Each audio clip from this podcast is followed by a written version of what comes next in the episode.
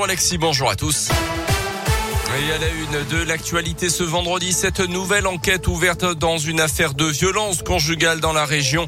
Dans la nuit de mardi à mercredi, à Rion, un homme de 46 ans a blessé à coups de couteau sa compagne à leur domicile. Suspecté de tentative d'homicide, elle a été placé en garde à vue selon la montagne. Un homme d'une trentaine d'années interpellé par la BAC peu avant 20h mercredi à Chamalières, un peu plus tôt, suite indifférent avec un autre automobiliste survenu près de la préfecture. Il aurait sorti une arme de poing et tiré un coup de feu en l'air avant de prendre la fuite au volant de sa voiture. Un autre usager de la route l'a suivi à distance tout en transmettant en direct sa position aux policiers jusqu'à son interception donc par les effectifs de la BAC quelques kilomètres plus loin. Le suspect qui conduisait malgré une annulation de son permis et avec une alcoolémie de plus de 3 grammes d'alcool dans le sang était en outre en possession d'une petite quantité de résine de cannabis. Il faisait aussi l'objet d'une fiche de recherche pour évasion dans un autre dossier.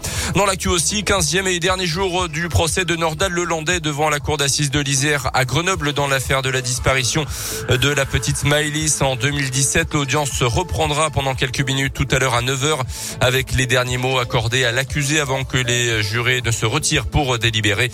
On le rappelle hier, l'avocat général a requis la réclusion criminelle à perpétuité assortie d'une peine de sûreté de 22 ans. La relève de la perche française se prépare peut-être chez nous à Clermont. Le All-Star Perche, le concours de saut à la perche organisé par l'Auvergnat Renault Lavillenie, aura lieu demain soir à la Maison des Sports. Mais dès hier, 150 enfants des centres de loisirs de la ville ont pu s'essayer à cette discipline et ont même pu approcher le perchiste clermontois, sacré champion olympique en 2012 au JO de Londres. Tiffaine Coulon était présente aussi pour Radio Scoop. Pas facile de sauter sous les yeux d'un champion olympique, mais malgré la pression, les enfants enchaînent les ateliers avec un grand sourire.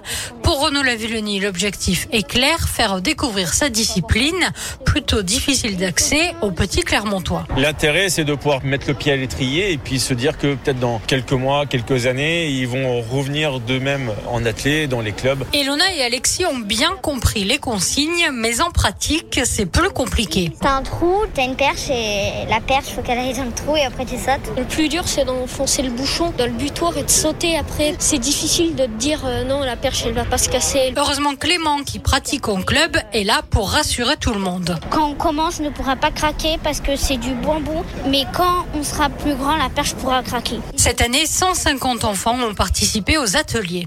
Merci Tiffany. La plupart seront de retour demain à la Maison des Sports pour assister au meeting. La compétition s'annonce particulièrement relevée chez les femmes avec la championne et la vice-championne olympique qui seront présentes. Il reste encore des places pour la soirée de demain qui débutera à 20h30. Le All-Star Perche, un événement en partenariat avec Radio Scoop. Et les places à gagner dans quelques instants ici sur Radio Scoop. Je le disais, Colin, merci beaucoup.